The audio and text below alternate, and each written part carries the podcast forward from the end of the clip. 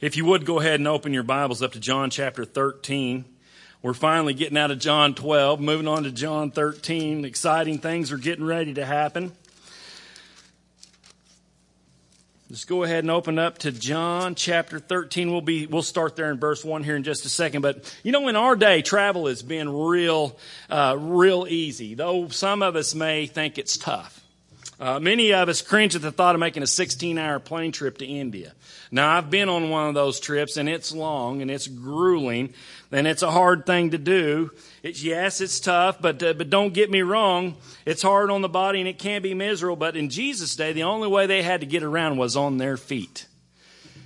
They walked everywhere they went. And I don't know, there probably some of them may have had a donkey or a camel, but it just probably wasn't very often that they did have access to one of those. You know, um, I just walked a 5K the other day with with my wife in support of uh, Finding Hope Ministries, and and I got a blister on my foot. And then I talked to Ashley, and she just got through running a 26.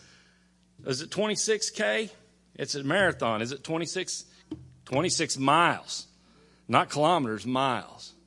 Yeah, five hours and something. You said, my goodness.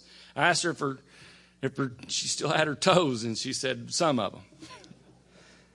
But, uh, you know, even today, if you can't afford a bicycle or a motorcycle or a car, then you walk. You know, and I see people walking all the time, walking up and down the highways.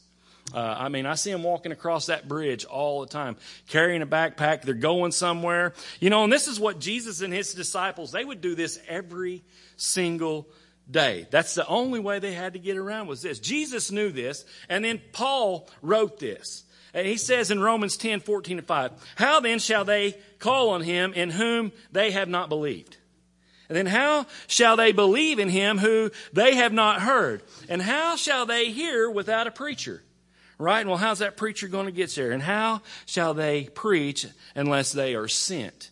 Tonight we're going to hear a little bit of both about how they're sent and how they go. And as is, as it is written, it says, how beautiful are the feet of those who preach the gospel because it's their feet that got them there. And Jesus knew it. It's the feet of the messenger that brings the good news. And this is the reason behind our passage tonight, or at least what I really believe that we can see in God's word. And it teaches the disciples a new way of life that's getting ready to be unleashed because of the death of Christ. Here we are just days, I mean days, maybe even hours away from Jesus taking his place on the cross to die for our sins.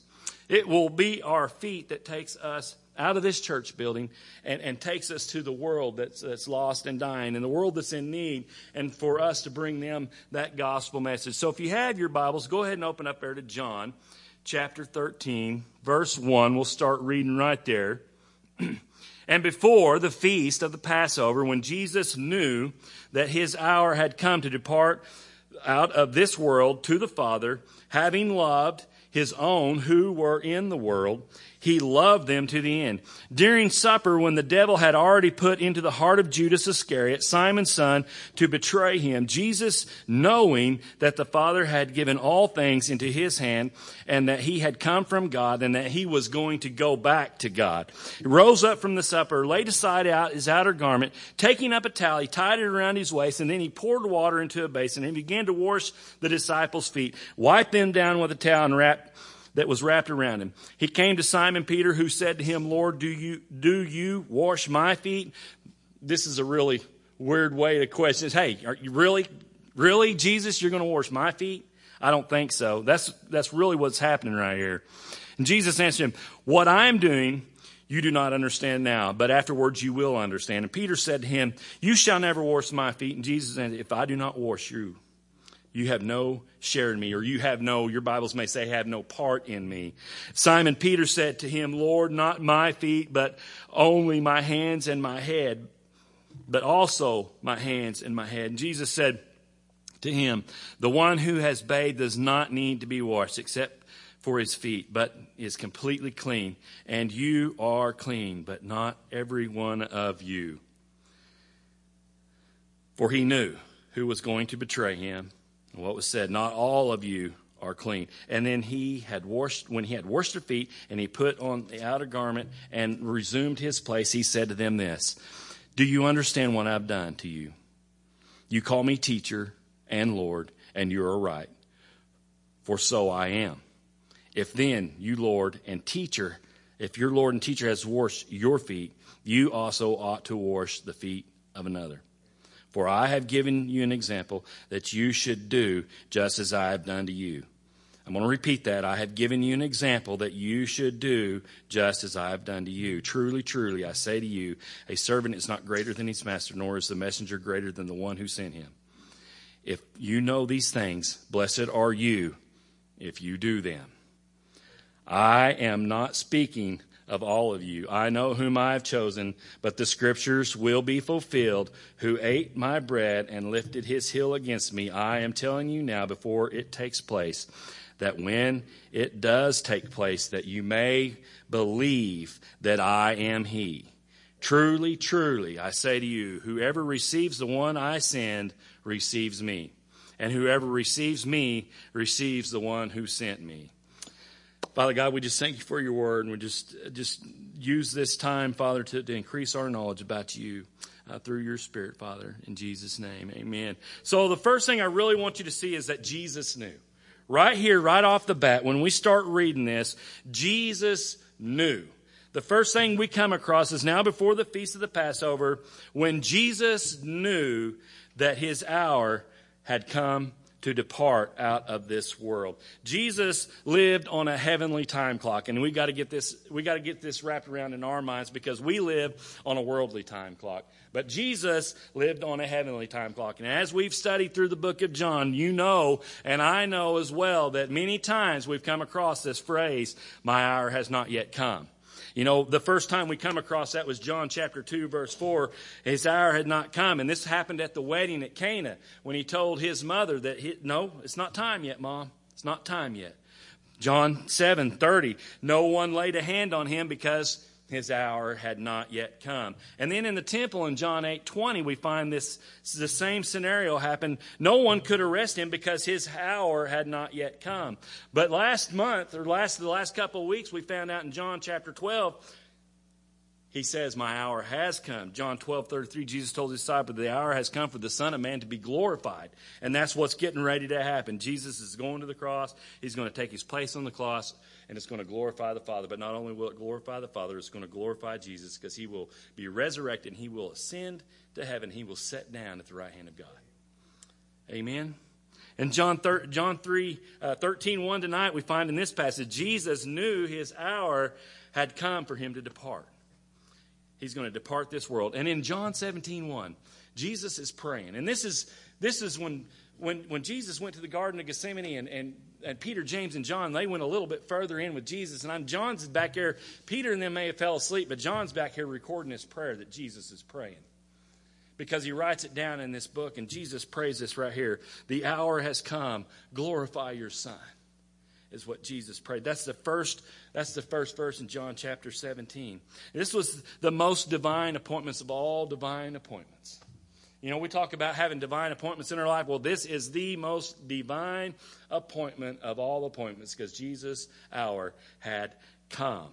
And it was this hour, this time, appointed by God that he would be glorified through his son's death, his resurrection, and his ascendance. From a human perspective, it meant suffering, it meant pain, it meant grief, it meant blood, it meant tears. But from, the, from God's perspective and from Jesus' perspective, it meant glory. It meant glory.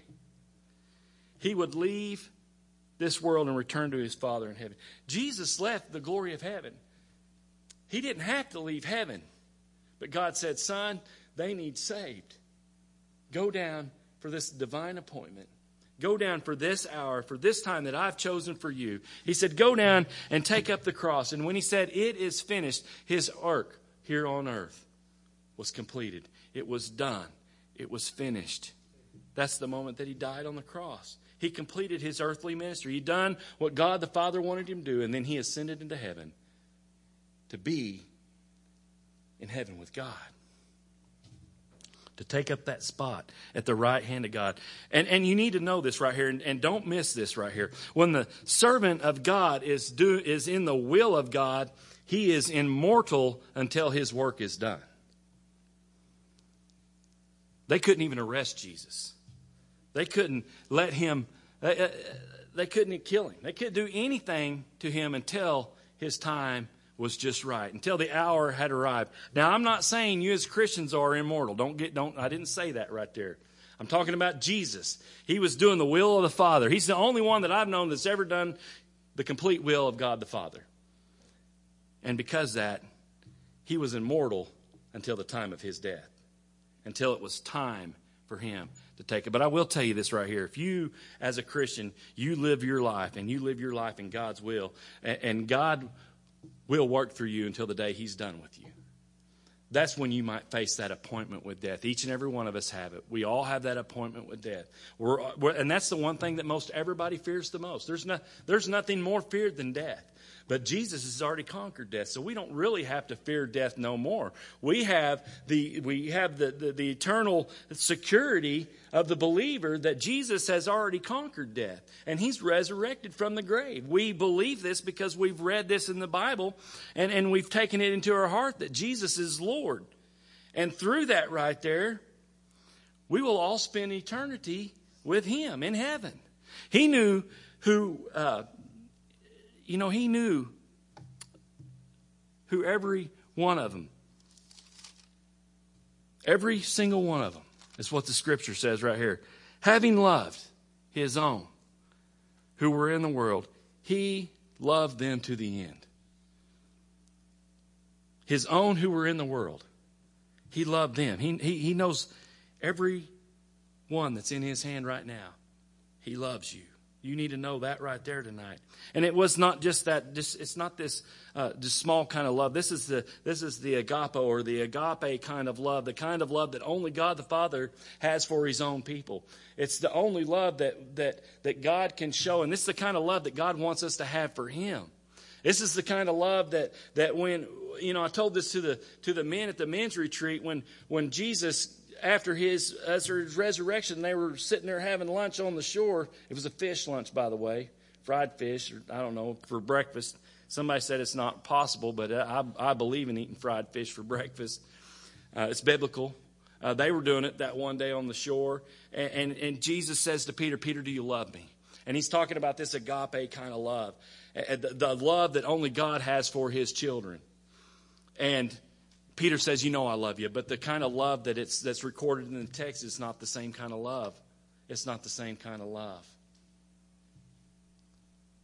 He loves us. This is how Jesus loved his disciples, and this is how he loves you and me. It's interesting that it says he loved them to the end. And I think John writes this to say Jesus loved them all the way up to his death on the cross, but more than that, he says to the end of the ages, he will love them all who are his. But we know this that, that Jesus is the Alpha, the Omega. He is the beginning and the end, to which of him there is not no end.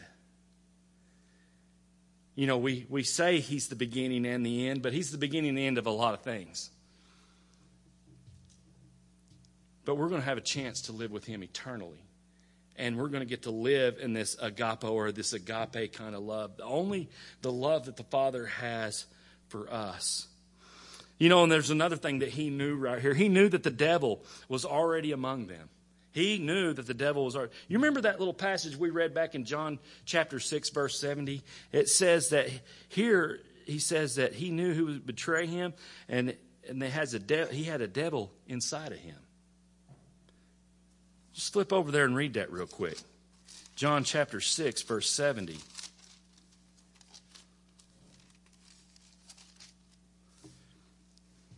It's been a little bit since we've covered this right here. Jesus answered him, said, Did I not choose you, the twelve? Yet one of you is a devil. One of you is a devil. And, and the devil was already amongst them. He, he had been amongst them for a while. He already put into him means that now the devil is inserted into the heart of Judas.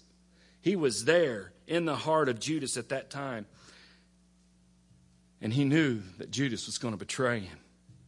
But he also knew that the Father had given all things into his hands. He had all things in his hands. He's got the whole world. We sing that song, don't in his hands. He's got the whole world in his hands. He's got the little bitty babies in his hands. He's got you and me in his hands. Is what how the song goes. He knew the Father had given him all things. We read it right there. Jesus knew that the Father had given him all things into his hand, that he had come from God and he was going back to God. Don't you have that same security tonight as a believer, knowing that one day you're going to die and you're going to go to heaven? You know. You either know that you know or you don't know at all. You, you either believe it or you're living a dream. You shouldn't even be at church. I mean, that's just crazy to come to church if you don't believe in what we're, what we're preaching here and what, what's going on here. He knew that he came from the Father. He knew he was going back. And he's, and he's told us all about this. Jesus left glory and he would return to glory. He knew what was going on. So we have this right here. We know, we know what Jesus knew. What did he know? He knew. He knew that he was going to his hour had come. He knew that he was going to depart out of this world. He knew that he loved his disciples. He knew he loved us.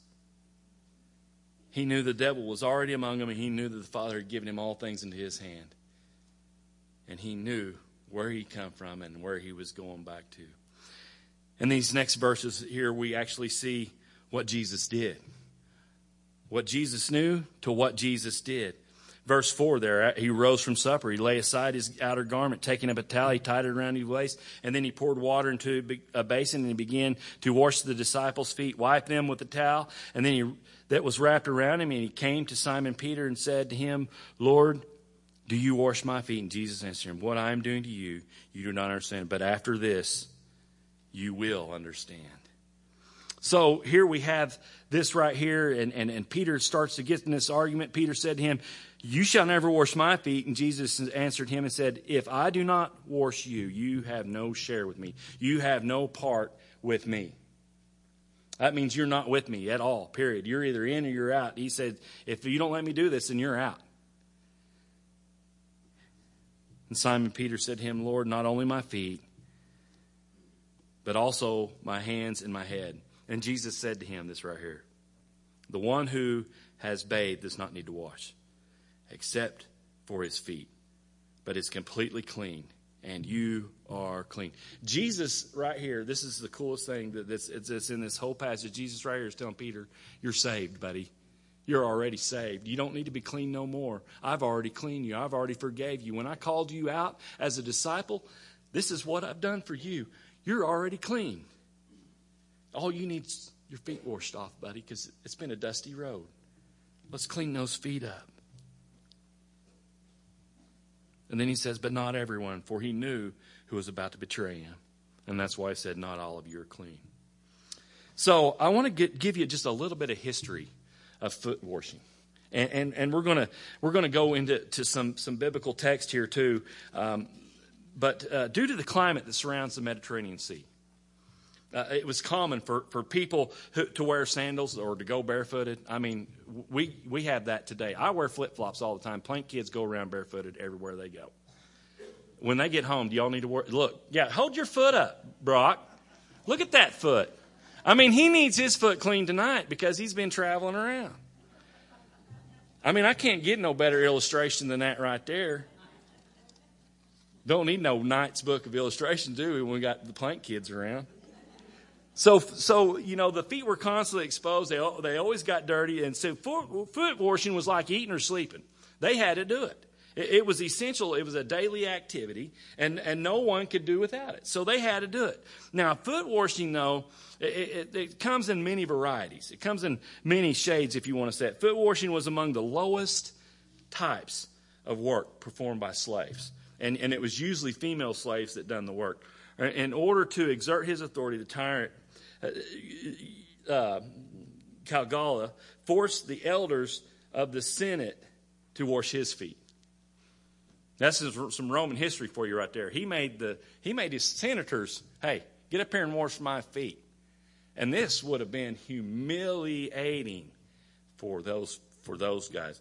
But here, the foot washing of the Jews was was a little bit different. It, it, it was significant, and, and and it was part of their lives, and and they uh, it was based on their teachings in the Old Testament, and and it was good hygiene. The Israelites did uh, didn't have the the privilege of bathing every day since since water was really scarce, and because of uh, the mild Mediterranean climate, they didn't really need to. That uh, they didn't require those baths every day. However, daily foot washing was necessary it was a necessary form of hygiene. That's interesting. A bath wasn't, but foot washing was.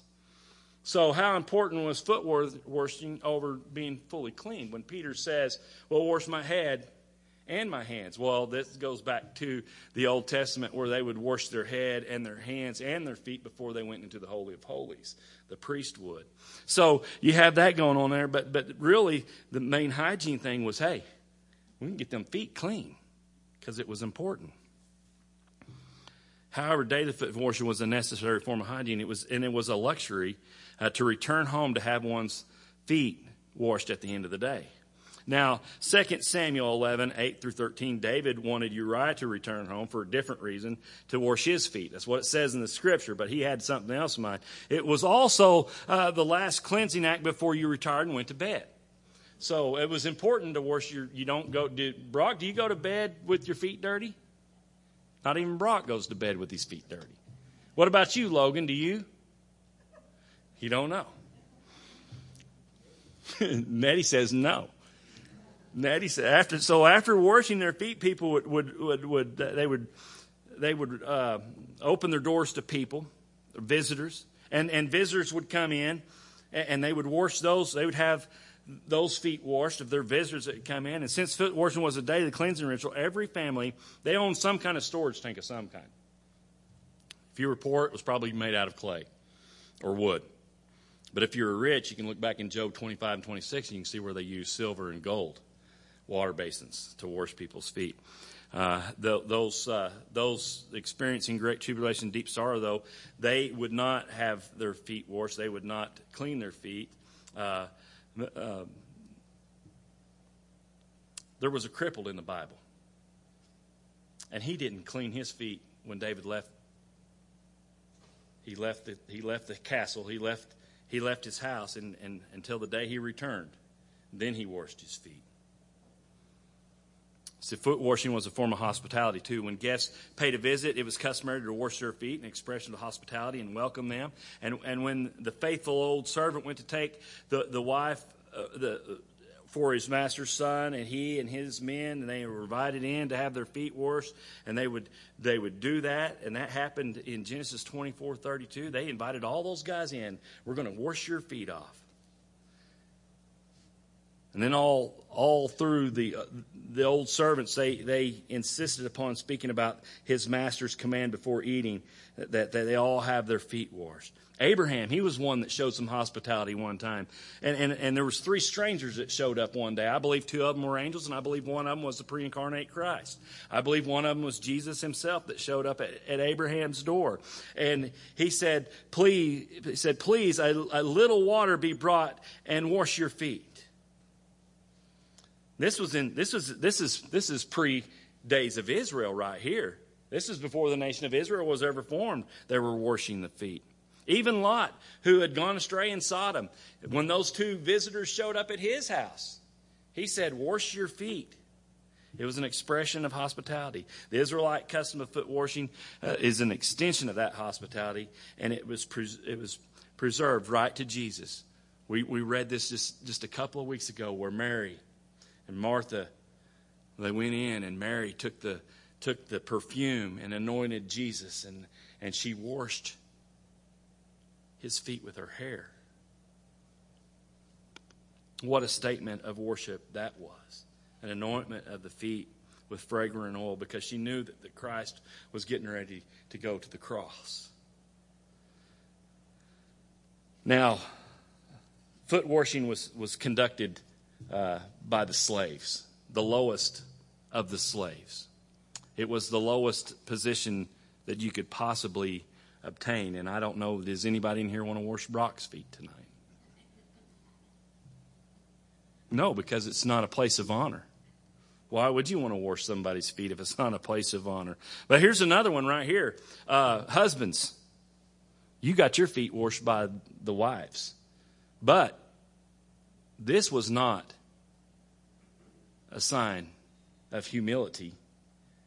This was a sign that they loved and respected their husband. It was a lowly task, but this was rather esteemed. It was honorable to express that love. The daily household tasks performed by the wives included the grinding of flour, the baking of bread, the cooking, the laundry, all of those things, and nursing the young and, and, and, and spreading bed covers for the husband. If the wives had a maid, then the daily chores of the wives were performed by them. However, matters such as serving tea, spreading sheets, and washing the hands and the feet of the husband were the task too personal for a slave girl to do.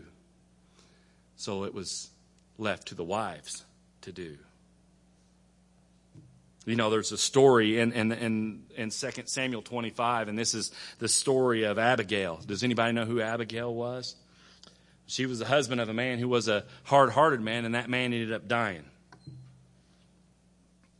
And when he died, David took her in. He said, I want to take you as my wife. And, and she fell and she washed the feet of David as soon as, as he told her that. So, this quotation here in the Bible, it says, Here is your maidservant, a servant to wash the feet of the servants of my Lord. And this quotation has two meanings. Two meanings. On one hand, it expressed her willingness to serve. Secondly, it was her humility. It was humbling for her. It was evident that by her immediate response that she rose in haste and became David's wife. And that that she knew that, that this would be a personal thing. So why did Jesus wash the feet of, feet of the disciples? Why did he do this? Why would he do something like this? I want you to flip over to Matthew 18 for just a second. Flip over to Matthew chapter 18.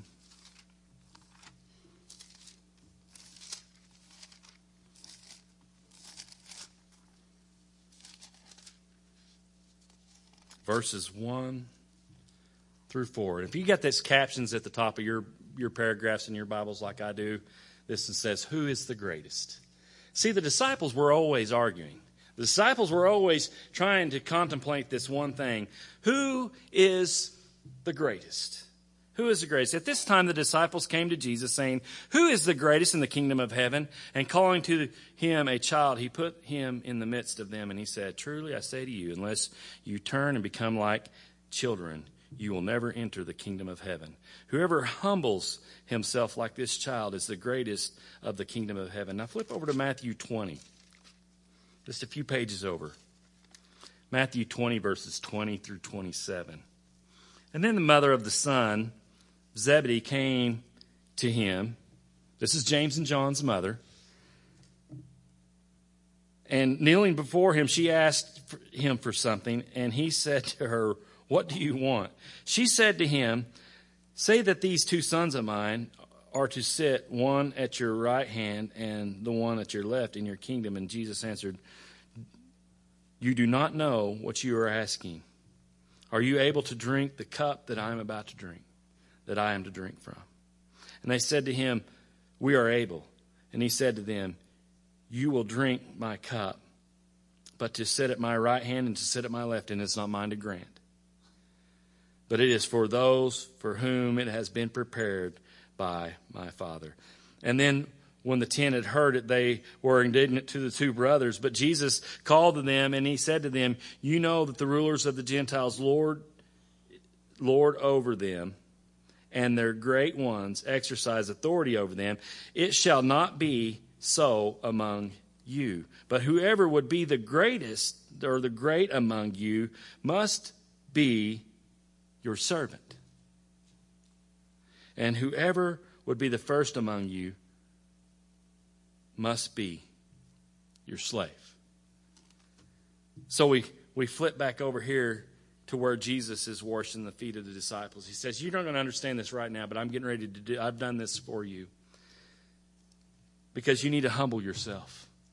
You need to become as the servant. And we read, we read on in this passage over there, just past verse 12, uh, in the middle of verse 12. Do you understand what I have done?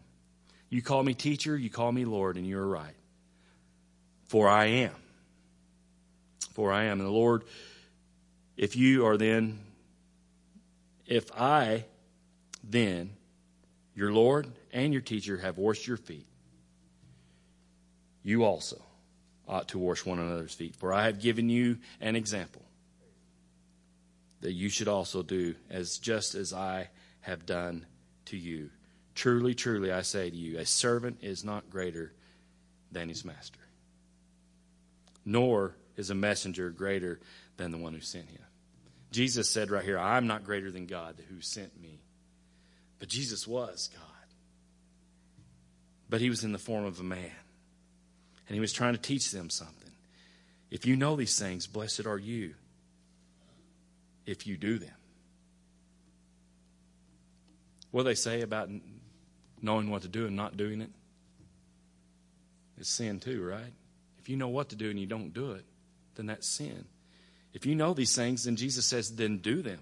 If you know what's right, then do what is right. I'm not speaking of all of you because he knows that there's one, just so that Scripture can be fulfilled. He's going to say this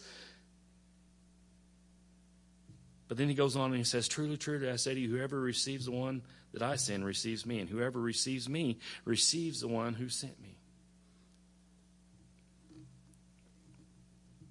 This is how Jesus says we become the greatest in the kingdom of heaven. Is that we humble ourselves and we wash some feet.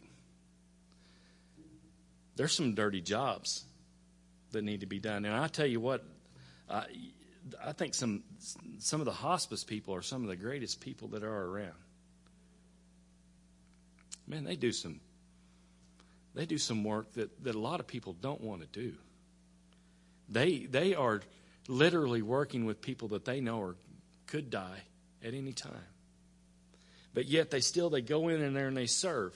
And and I don't know how humble some of their hearts are, but yet they go in there and they serve in a place where most of us wouldn't want to be. And that's what Jesus is really saying here the places you don't want to go, the places you don't want to be, the places, the things that you don't want to do for me, if you'll humble yourself and you'll do these things, then you'll be the greatest in the kingdom of heaven. And I told uh, Martha I was going to pick on her tonight. I was going to, you know, sh- sh- so washing feet today, should we do it? That's that's the question. That's the question everybody always asks. Should we do it? Should we do it? You know, it's it's not a, it's not an ordinance in the Bible. I can't read anywhere in Scripture that says that the Lord says this is an ordinance. Do this in remembrance of me. No, He didn't say to do that. And there's some churches that practice this foot washing as an ordinance, but it's not.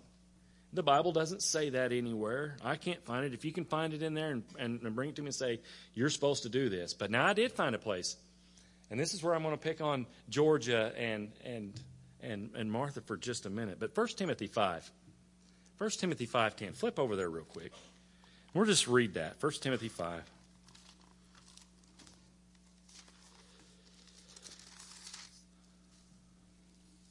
First Timothy five ten. Well, if you start back in 9, it says, Let the widow be enrolled if she is not less than 60 years of age, having been the wife of one husband, having the reputation for good works, if she has brought up children and shown hospitality, has washed the feet of the saints, is what the scripture says, has cared for the afflicted, and has devoted herself to every good work. Now, the way I read that, the, the widows are supposed to be washing our feet, so we're going to have a line after service tonight, and then George and Martha.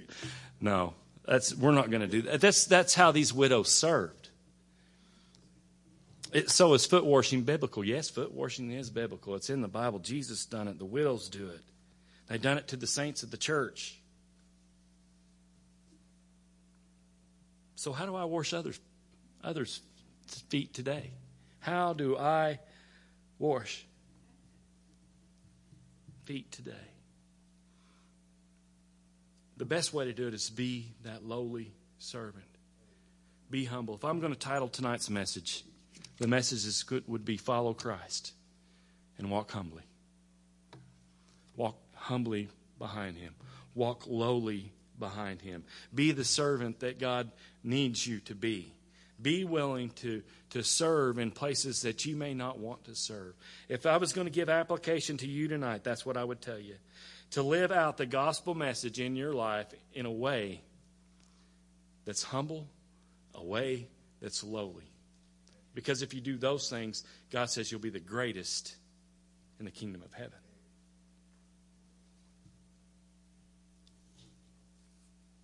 So I want to to go with one more verse tonight. First John, chapter two. First John chapter two, verse six. Some of you may have this one memorized. Whoever says he abides in him ought to walk in the same way in which he walked. Whoever says that they abide in him should walk in the same way in which he walked. And right here, Jesus says, I have given you this as an example that you should also do what I have done. So, should we wash feet according to what the scripture says? Absolutely. Should we be willing to take the position of the lowliest of servants? To humble ourselves in front of a God who's died for each and every person in this room? Absolutely. He's done all of this to show us this is how we walk. This is what we do. This is who you are in me. And if you don't let me do this to you, I don't want no part of you because you have no part in me. Serve him because he is your Lord and Savior, he is your teacher. But also, he set the example for us to lower ourselves to the position of the lowest of lows so we can be the greatest of greatest. Let's pray. Father God, we love you. We thank you. Your word is undebatable. And your love is sure enough undebatable. And tonight I know that there may be somebody in this room that does not know Jesus as their Lord and Savior. And I just asked if deal with them through your Holy Spirit, Lord, that they would want to come and give their life to Christ.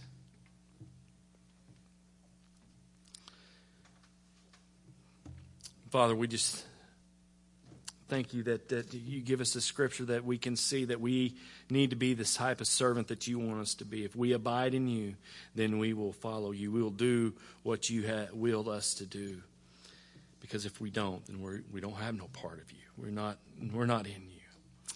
Father, I just pray for the Christian that's in the room tonight that they become the servant uh, that you would have them to be, that you that they would live in your will, Father, and that they would uh, become that servant, that lowly servant, Father, that they uh, would follow you, that they would follow you. We love you. We thank you for Jesus who died on the cross for our sins. And Father, again, I just pray for that lost soul in here tonight that needs Jesus, that they would come tonight. Altars are open. If you need to give your life to Christ, come now. If you need to come and pray, these altars are open. And pray that, that God makes you that lowly, humble servant to serve in His will.